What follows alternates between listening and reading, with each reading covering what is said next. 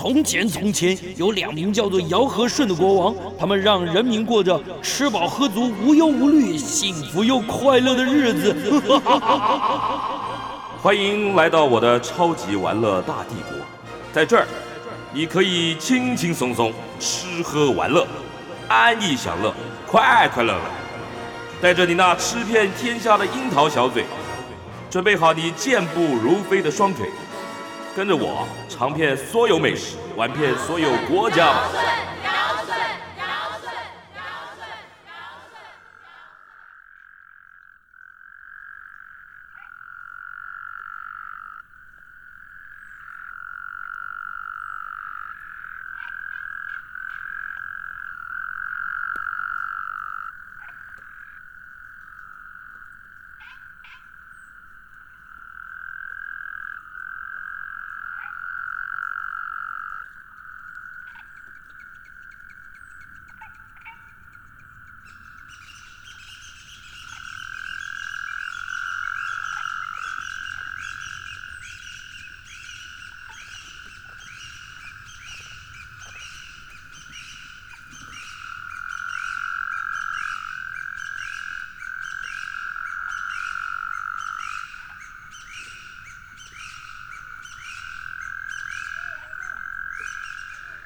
来，欢迎大家继续收听 News 九八九八新闻台《超级玩乐大帝国》第二个小时的节目啊！我是主持人姚顺。刚刚大家听到的声音，嗯，我不知道大家听众朋友觉得是什么声音？这是自然的声音啊，自然界的声音在哪里？在阳明山国家公园。去年其实有个很重大的消息啊，大家知道这个阳明山是台北的后花园，但是大家可能不知道，阳明山国家公园去年得了一个很重要的奖，是什么奖呢？是是世界第一个宁静公园的认证啊，世界第一个哦。那其实啊，阳明山啊上面呢有非常多的这种资源呢，它也是很重要的这个台湾很重要的这个自然生态的一个一个宝地了。那现在得到自然的这个宁静公园呢，到底是什么样一个状态？然后我们可以到阳明山怎么样去感受？阳明山上的这些自然界的这种、这种、这种造物的这个神奇啊，我们今天特别请到了阳明山国家公园管理处的解说教育科的科长肖淑碧肖科长，还有台湾生景协会的理事长啊范清慧，到我们现场来跟我们来聊，从森林疗愈的这个角度啊，来聊梁阳明山的国家公园。两位在我们的节目现场，两位好。嗯，你好，各位听众朋友，大家好。这个是肖科长的声音。嗯，呃呃，姚姚大哥，对对对，然后这个呃，还有各位听众朋友们，大家好。对，这个声景协会是什么？你要不要介绍一下？我觉得这好特别。声景，听众朋友，声音的声，景色的景，景观的景，声景协会。深井的概念其实有点像是大家去想象地景哈。那深井它其实有一些声音的风景。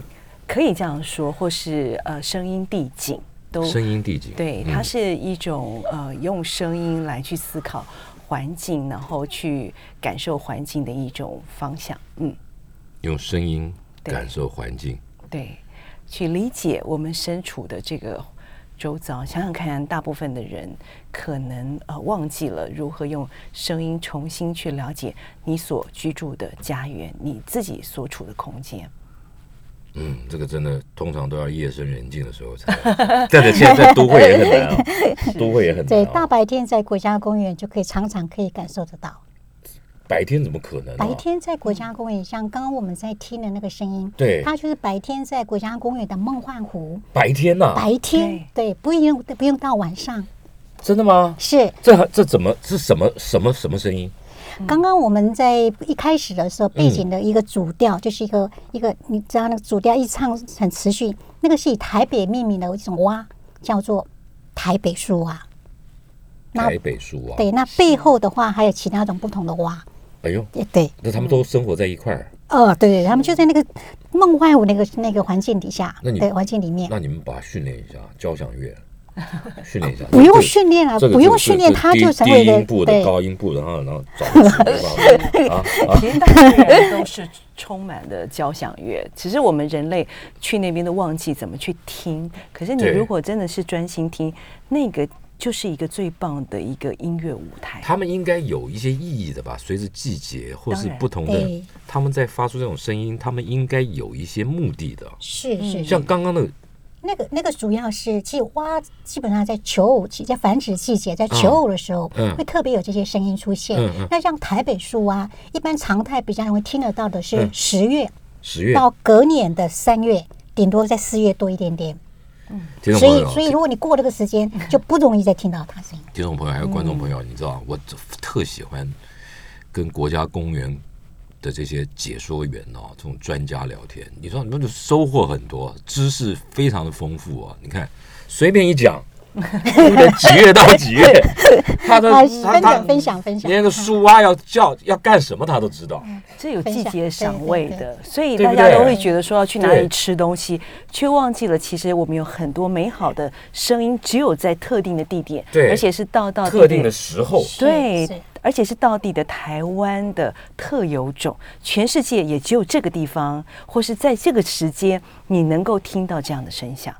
所以大部分的人忘记、遗忘了，因为大家看不到它，就以为它不存在。嗯可是这些声音却是一个可以跟我们我生活在，就是这个地方，就是那些台北树蛙的家，也不是背景音乐，也不是人家播放给你准备你听的，没刻意你这时候听都知道，说他可能是他求偶，或是有一些特别的仪式要进行的时候，那你可能就是错过了他最美的一个。我觉得，我觉得好多事情都嗯很厉害。比如说，光是你录这个树蛙求偶的声音，那个收音就有一点难度呗。嗯那个是怎么弄的、啊？对，这个怎么收啊？这个就请教我们的啊安理事长。对对对，所以这个这个部分，其实我们长时间，我已经有二十几年在野外在做这个事儿，对在野外录音的工作，收集声音。收集声音，然后记录这些声音，然后所以说才能够感受到阳明山国家公园原来在过去我二十年听阳明山国家公园有这么多美好的旋律，所以这件事情不是一次发生，是长时间的聆听所记录下的一个成果。您这个主持的这个深井协会啊，它的嗯主要的功能和使命是什么呢？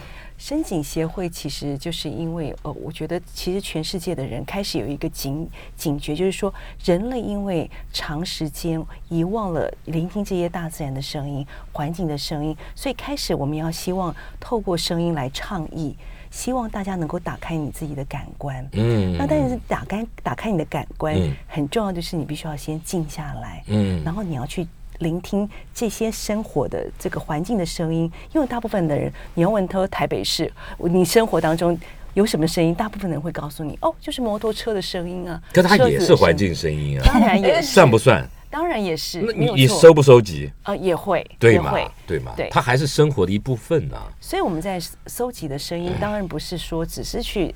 呃，去把它一些声音的不是录下来而已。声音现象掌控出这个掌握而已，而是有的时候是有意识的邀请你说，当你不去聆听这些声音的时候，你会发现它的消失、它的改变，你一点感觉都没有。嗯所以这件事情其实它背后有一个很重要的。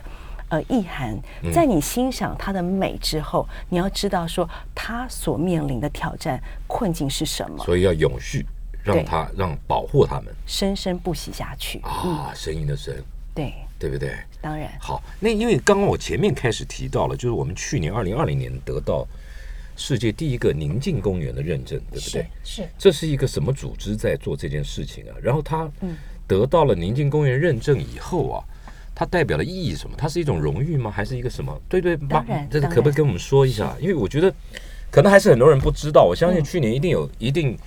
内政部一定有公布这个资讯嘛，但是应应该还是，我觉得还是趁这个机会让更多人知道吧。嗯。是。嗯，呃，这次应该说从那个二零一五年开始哈，二在零一五啊，哎哎二零哎一零一零五年九月，在嗯 IUCN 在这个世世界保育大会当中，嗯对世界生景就非常的重视这件事情。嗯嗯，那也因为这一次的发生，那之后在一零六年的时候啊，一百零六年是吧？对，那就是二零一七年。哎，对对对对二零一七年的时候，我们那时候就跟这个呃范理事长这边有接上线哈、那他也对这方面非常有所以他是有个世界总会的，是吧？呃，主要是当然就是关注在深井保育，这是一个全世界的一个保育，嗯。开始要去讨论的一个主轴。嗯。那呃，这个被认证的组织叫 Quiet Park International。，Quiet Park 对。就宁静宁静公园。都，呃宁静公公园的这个组织，国际组织。嗯那这个组织是一个非盈利，但是是跨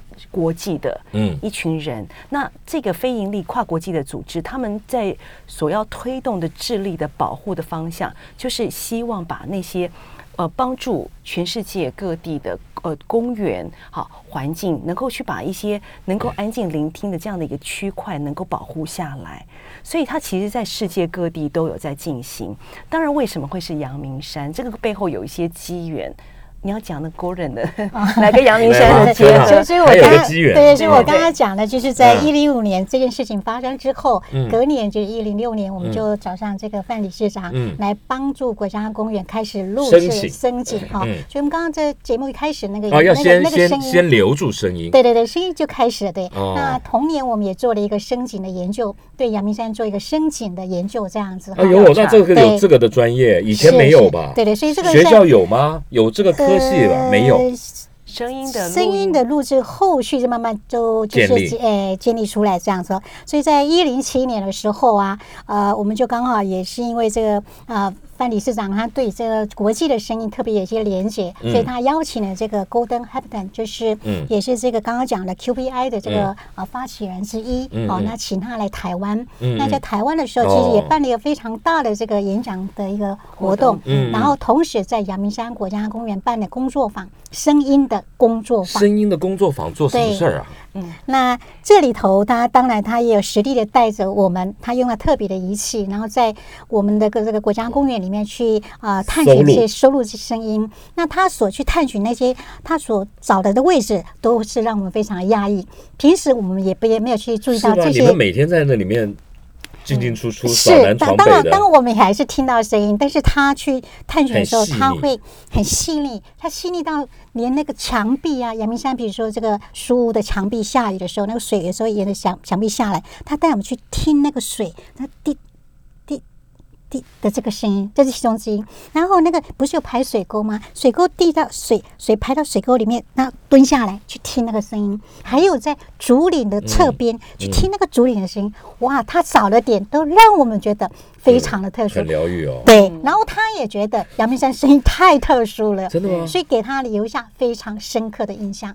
那这是一个铺陈在前面的因素，嗯也就是这样的。那他回去之后，嗯他在前年前年啊对成立这个 QBI 嗯国际的这个组织。好，那也因为这样的因缘，所以在呃范理事长呃也跟我们做一些很好的一个协助当中，我们才有机缘在去年成为全世界第一座国际都会宁静公园。现在而且要国际都会宁静公园，是。要国际，要都会，而且必须在都会里面，对不对 对？你如果是本来就在乡间，那就普通嘛，对不对？宁静，都会跟宁静这个反差很大，然后是公园。是，那得到这个认证以后，可呃，它代表了什么意义呢？我们进一段广告带回来。嗯嗯，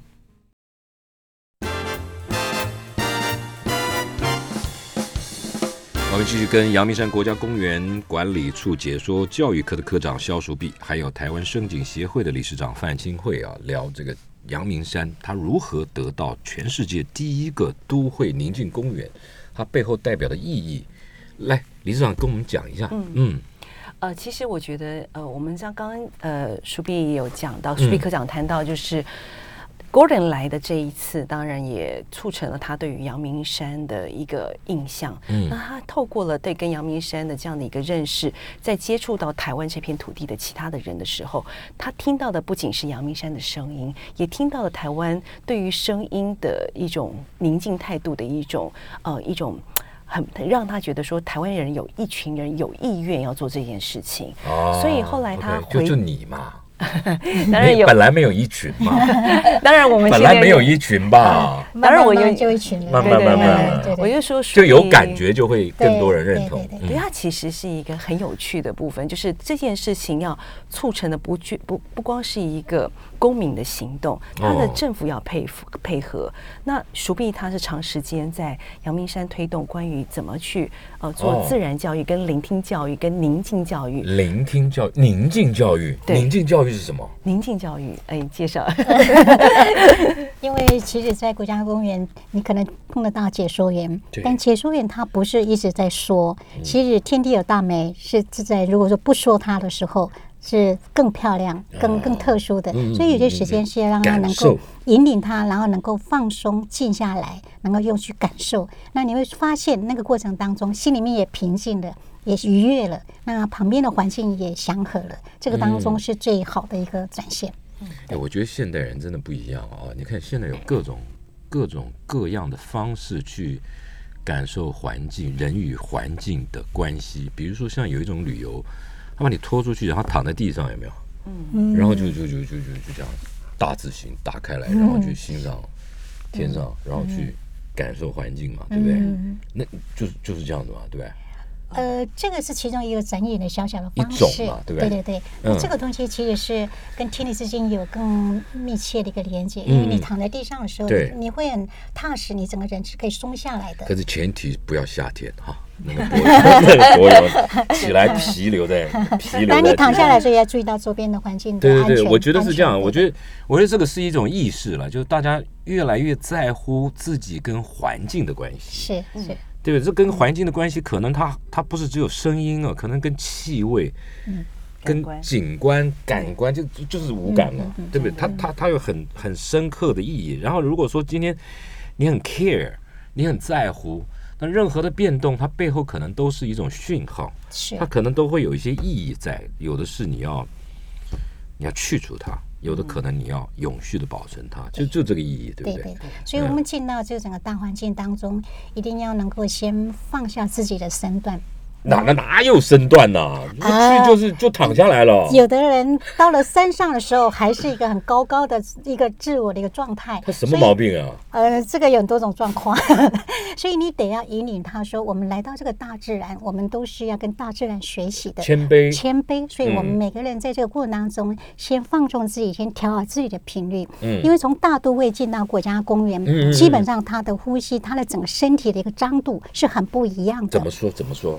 如果你没有身体的胀，如如果你没有特别注意到的时候，你会发现他的他的背部，他的这个肩膀是拱起来的，你说背部是起。人进到国家公园会这样子？他还没有放松，如果你没有提醒他，他整个气是浮到这里的，所以我通常会引领他，我们现在深呼吸，放松，然后气往下沉。而且你你你的对。导览还会还会做这个呃，我会先做事前的，归归习大法，不是这个是事前的调频，就像我们在这个收音一样哦啊，你没有调频，大家学起来。你没有调频，你没有对对到频率，你没有办法跟大自然接通的。你没办法去感受到大自然所要传传递给你的讯息，对所以你一定要松深呼吸放深呼吸深呼吸放松之后，而且你要提丹醒田吐纳，你提醒他他的背部，你他的肩膀，他的背部有没有松下来？你背部的脊椎有没有松？有没有先松？当然不是这样。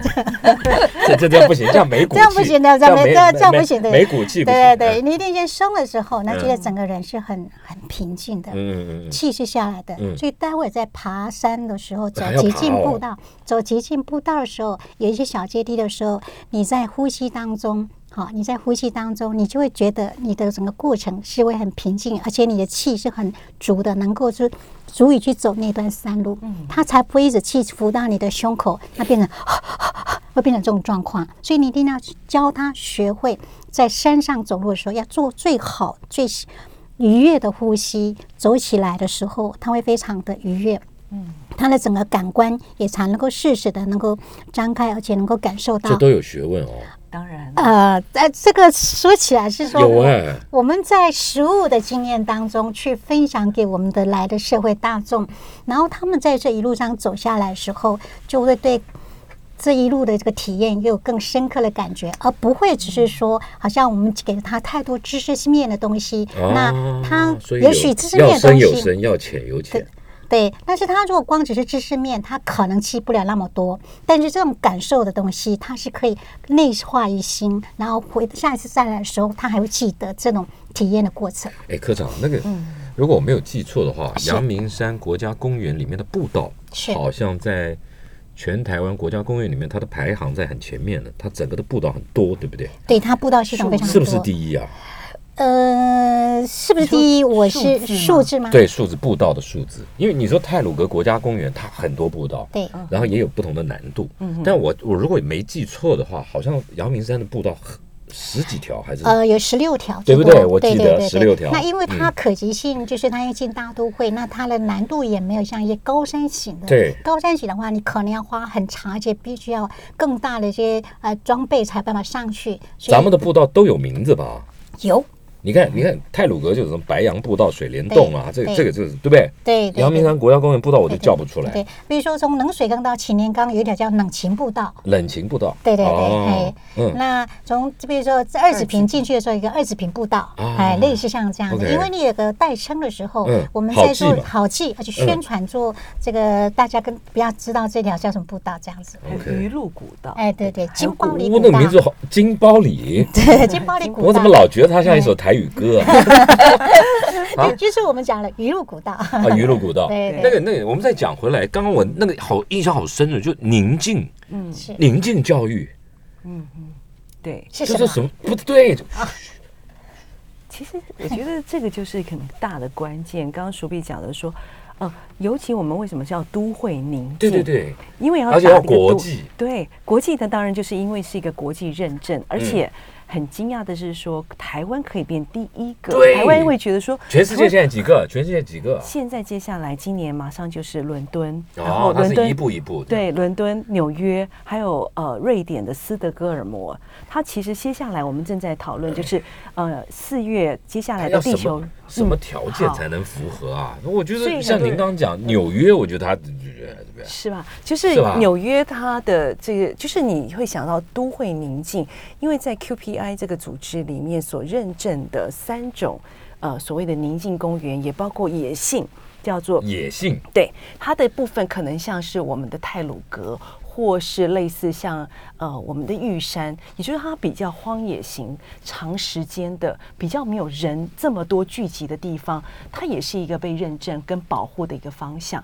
那另外一个就是社区，社区的宁静也是一个这个组织里面希望能够推动的。嗯第三个都会宁静，我觉得台湾最最有趣是台湾的人口密集，嗯但是台湾的噪音又非常的爆表，但是呢，台湾却是有一个以七百万人口都会要去。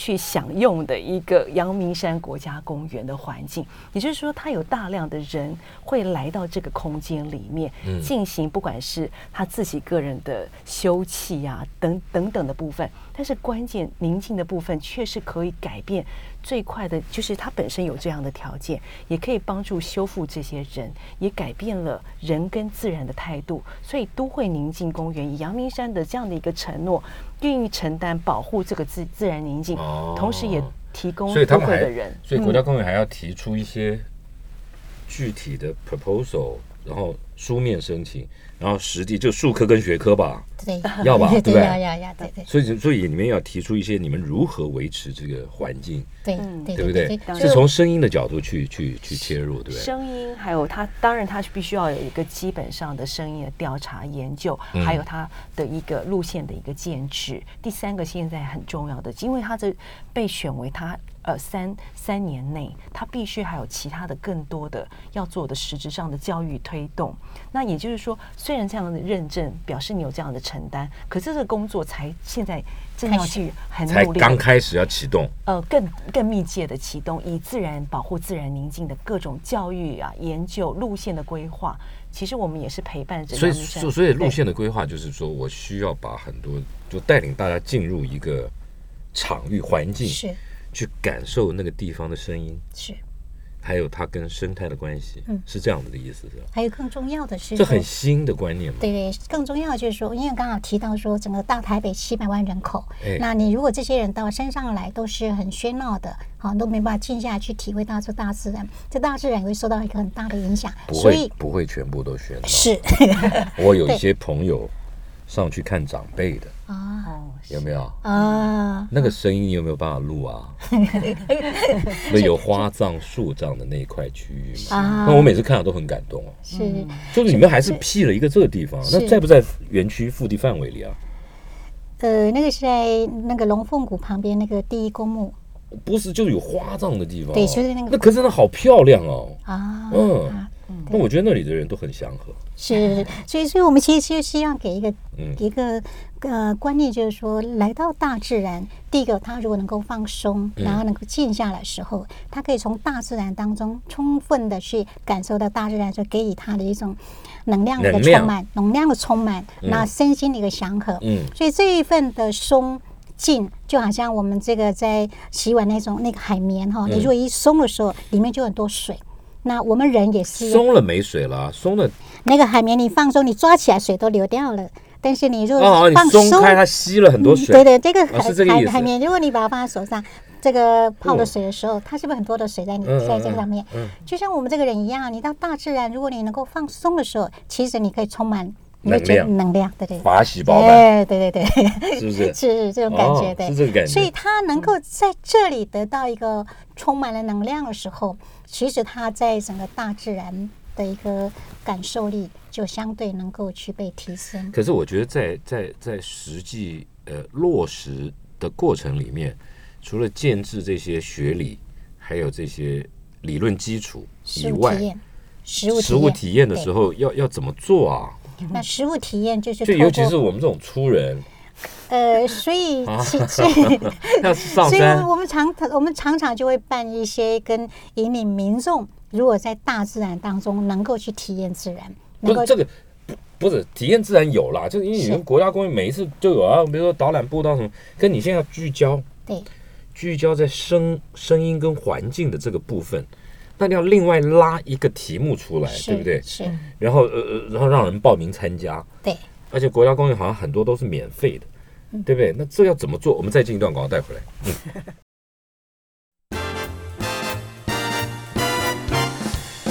我们继续跟阳明山国家公园管理处的解说教育科科长肖淑碧、淑碧科长，还有台湾声景协会的理事长范清慧聊这个宁静公园要安静。那上个阶段我们就聊到了有一些有些理论了，当然我们现在就开始进入到实际的实物体验。我们怎么样让客人、让让住民、让国民、让公民去感受到这个所谓到国家公园去感受到这样子的这个去体验这个声音还有宁静这件事情。嗯，好，呃，我们最近就是持续在推出哦，就是阳明山国家公园无感森林疗愈的这个活动哈。哦，是一个活动，对对，是一系列个活动，系列活动。嗯对，那无感森在林疗愈。在这个活动当中，我们透过这个引领，就是让呃参加者能够透过他的感官的一个开启，嗯。然后对于环境能够有特别特别的感觉，这样子。嗯嗯。比如从听觉、视觉、触觉、嗅觉、味觉，对，触觉的话，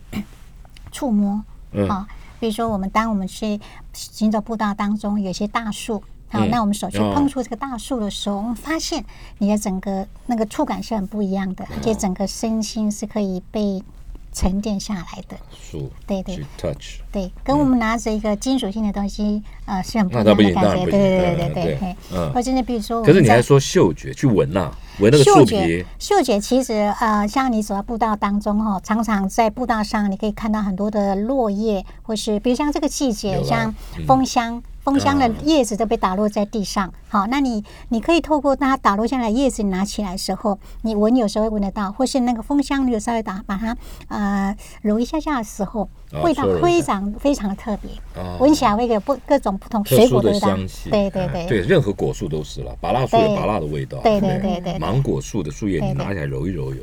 对。那你刚才还讲味觉耶，你要还不要吃它啊？味觉当然，我们不是在步道当中去 去吃这些东西，哦而是在我们的活动当中哦会有一个呃休息安排吃饭的时候，啊，你们哎给大家吃什么？呃，呃，这个部分牛蛙大餐，啊，没没有了，开玩笑。对这个吃的话，暂时先做保留这样子啊，嗯。啊这要保留但是因为吃吃的话，在美式会不太一样哦，但是吃怎么样吃出有味道。啊？一般人在吃的时候会囫囵吞，会吃很快。嗯，但是如果我们透过前面引导他能够放松静下来的时候，他去品尝那个食物，那个会很清楚的吃出每一种食你那个都是物的味道。一日游的行程嘛，对不对？呃，这个部分推出是一日游的活一日游动，，一日游有含吃对。哦对，那也不错啊。那主要是让大家能够慢活慢食，嗯好、那跟细细的去品尝体会，嗯对，那这个感觉对他生命的一个影响是会有一些可是可是无感体验你要挑特殊的地方吧？呃，当然了，比如说我们在呃刚刚前面一直提到这个那宁静公园这件事情，嗯嗯。嗯那我们现在推出的这个整个梦幻湖是在。我们的这个园区当中，一个非常重要的一个呃，让你可以沉淀的下来，嗯。一个特到听到一些特殊一些声音的部分，哎，通过这个环境，我们去做引领社会大众来接触，所以它会有更不一样的一个身心灵的一个感受。对。国家公园其实有，它跟这个国家呃风景特定区不太一样，是它有肩负的生态保育的功能，是教育推广的功对能嘛，，还有研究，研究的功能，还有油气的功能。是所以它有一部分是要做总量管制的，对不对？是是要做总量管制。那你、那可是很多的观念又必须要广为推广，嗯哼那你又要总量管制，嗯哼。这不是很矛盾冲突吗？对不对？所以我们有一部分是透过文宣，透过这个影像的东西去做传播，让社会大众知道这些讯息。嗯，那在他适可的这个时间适合的时间点，能够大家在不在拥挤的状况底下能够来，所以我们在活动好难哦！你每个礼拜，你每个礼拜周末都要总量管，而且一台一部车，你两个人不行，一定要坐满才才上山嘛，对不对？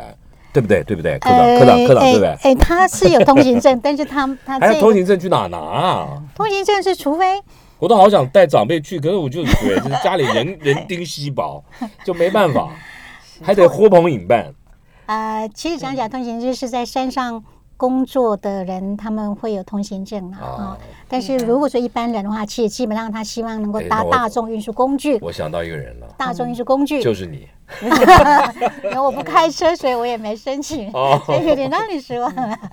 对，我觉得阳明山的那个嗯。大众整个运输，对对，要真的是要用大众运输的这样的思维。然后另外一个就是它整个区域以我们申请协会去帮他们做的一个环境的监测，以及呃要去看 QPI 它所认定的一些声音的防噪的标准来防说，噪音，对对，那个噪音其实是以当然那个总管之外，跟他现在目前台北市的我们的噪音法，其实它整个区块都已经被限为第一区的。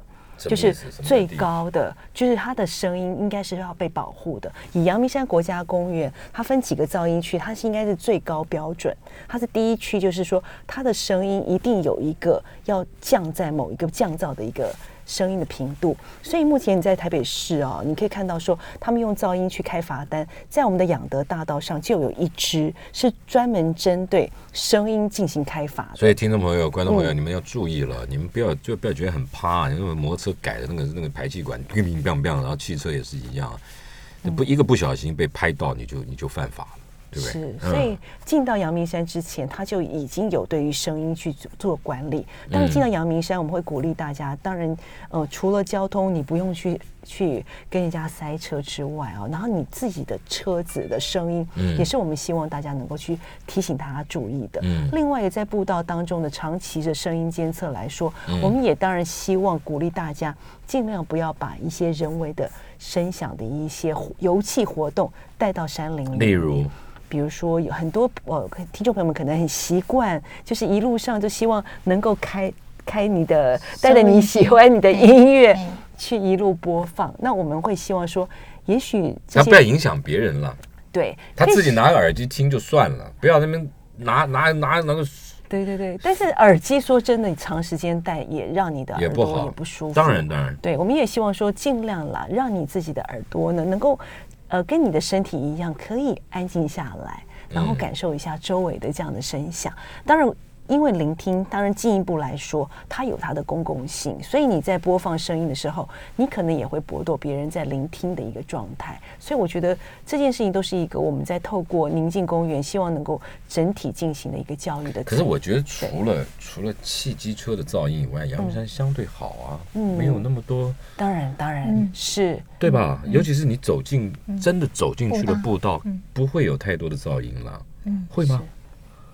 嗯，如果人比较多，比如像二十平，它是一个无障碍步道。嗯那无障碍步道现在去的人也多，对。哦但是大家如果就讲话很大声，讲话声音也请大家能够降低，那那彼此之间大家都能够感受到那条步道的一个悠闲，也能够感受到那个环境的一个这个平顺，哎，不会那么多的这个声音，那么多的噪音这样子。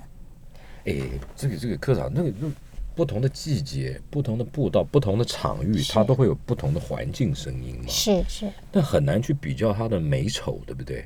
嗯是，尤尤其声音也没办法去比较美丑，不能打分数的吧？对。但是如声音有没有办法？声音有特色，声音声音是很但是你主观的，就很主观嘛。对，很主观的。但是重点是，现在在阳明山，我们就开始要去展现它的一个在地的声音的特色。所以那个美跟丑那个部分，当然是有你的价值批判。可是我觉得，关于自然声音怎么去聆听，却是一个大家要学学习的部分。有没有办法去录一个那个那个樱花花苞绽放的声音？哇！我是讲真的啊，你不要笑。嗯，没礼貌。我我可以我是讲真我，可以还还补充真的真的真的我啦。我可以补充，我可以补充，有那个它叫做听不见的声音。还有樱花花瓣掉落到跟土地接触时候的声音，是真的有啦。有我我觉得相信，我相信。可是重点是你觉得你听得到，你就真的听得到。其实我觉得真的有啦。但是那个不一定说一定要用设备去录，而是你自己有没感受有感你的有没有这个感受我跟你讲，像？像像像那个叫什么昙花有没有？嗯昙花的晚上嘛。嗯我以前就玩摄影的时候就就就守着，然后他这样，真的有声音啦，真的有声音。对，我我可以我可以感受。然后然后那个那个那个打开以后那个气味，嗯是对，很短暂，嗯，在我们园区真的有声音。我我相信很多都有我我补充一个，声音啊在我们园区步道上面有一种小小的那个草花，哎好、它在那个绽放的时候，像放烟火一样。真的假的？真的啊还给我虾米灰？呃，短角冷水麻，天哪！短角冷水麻，各位听众朋友，你上网去查，一定是在国家公园的解释。就说你的心够静的时候，你可以听到很细微的声音。他会对不对？嗯那那听得到听不到，就是你刚刚所讲，就全静不静全凭个人的，你静不下，静得下来，你就可以感受到他那种那种爆那个像张力的出来的东西这样子。其实是啦，我觉得领赏声音就跟你看那个瓜牛啊，在一个花圃上行走一样，你就放放松你的心情，你就看着它背着它的壳，然后前面两个触须慢慢慢慢的移动，你就看个二，我会看二十分钟这样子，就、就也也其实也不知道在干嘛了啊，就就就觉得哎、是很有感觉哦，我也曾经看过，对不对？对，而且我会感受到那种脉动，真的是整个非常的平跟稳，对，然后就这样子，嘿，那你的心也跟着然后，非然后我常的静啊。有好多想法会涌上涌上脑门儿啊，就想说，就想说大大家都是生物嘛，哦，那他他他在这个地方运气很好啊，没有被人家弄啊，没被踩啊，没对那个有好多想法，然后又想到想到很多童话、啊，嗯，对不对？他爬跑这么慢，它也在活啊，对，所以我们在大自然当中，如果我们能够有更多机会去看到大自然，听看哎看到动物或者听到动物的声音，对。就在我们自己能够放松，嗯嗯。我们减少我们的声音的时候，嗯。我们就可以听到足迹的声音，可以听到。足迹对，如果你走步道，你够安你静的时候刚刚开，始有听到那个在青蛙后面就有“叽狗乖，叽狗乖”那样的声音。因因，为你走步道，哦。如果你没有声音，你如果很安静，你就有机会听到足迹的声音，也有机会听到足迹跑出来跟你相遇的机会。啊，对，那你也可能听得到其他小云雀的声音，小云雀，对，或者你听得到台湾蓝雀的声音，台对。蓝湾蓝雀的声音啊，对，所以你哦哦，鸟声，所以当我们人的声音不再去干扰这个环境，不再去太多声音干扰到环境的时候，你又松又静下来，慢慢的走的时候，你跟他们相遇的机会相对就会提高。你们收录了，你们目前为止收录了多少种阳明山的声音啊？嗯你有没有算过？以我在那一张就是阳明山出版的《在湖畔倾听》，就是把就梦幻湖对梦幻湖而已。光梦幻湖这个地方就可以听到很多种的青蛙、鸟类，然后你也听到夏天各种各样不同的蝉的声音，甚至不同的蝉呐、嗯，你可以知道有一种蝉，甚至是以阳明山为名，叫阳明山木蝉，他在那没把春水叫寒。因为它夏天可能要叫骚蝉，哦。或者是寒蝉，哦真的真的真的寒蝉。对，春天的蝉出来了哦，春蝉最近对不对？对对对对，所以说，其实，在晚上跟白天，甚至都晚上，你还可以听到不同的昆虫的鸣唱的声对，猫头鹰。所以你想想看，一个小的栖地，一个环境，就有多少的生命在那里。我觉得那个时候，要要看要看你的心境，因为有时候有时候我一个人啊，就听到那种环境声音，有时候会有一种凄凉的感觉，哦，有有一种有时候又觉得有一种悲苦的感觉。是会不会进广告？待会回来。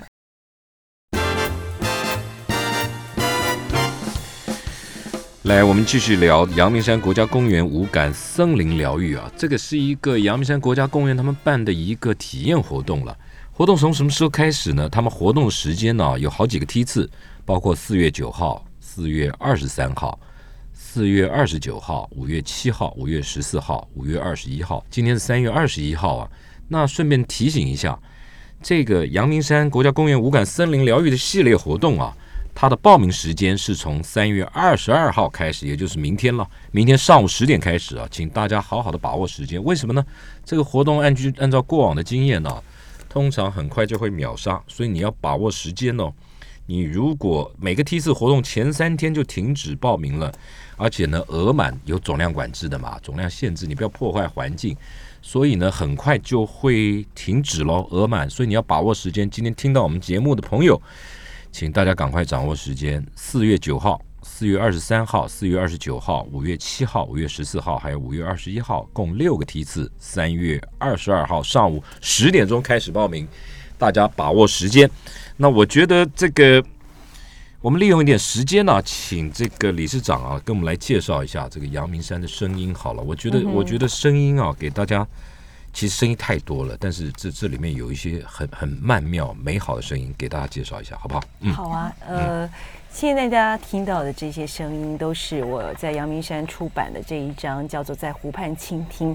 在湖畔就是梦幻湖畔，所以你可以听到的这一段声音呢，其实也被选到呃有一个澳洲的一位艺术家做到的一个 Nature Sound Map。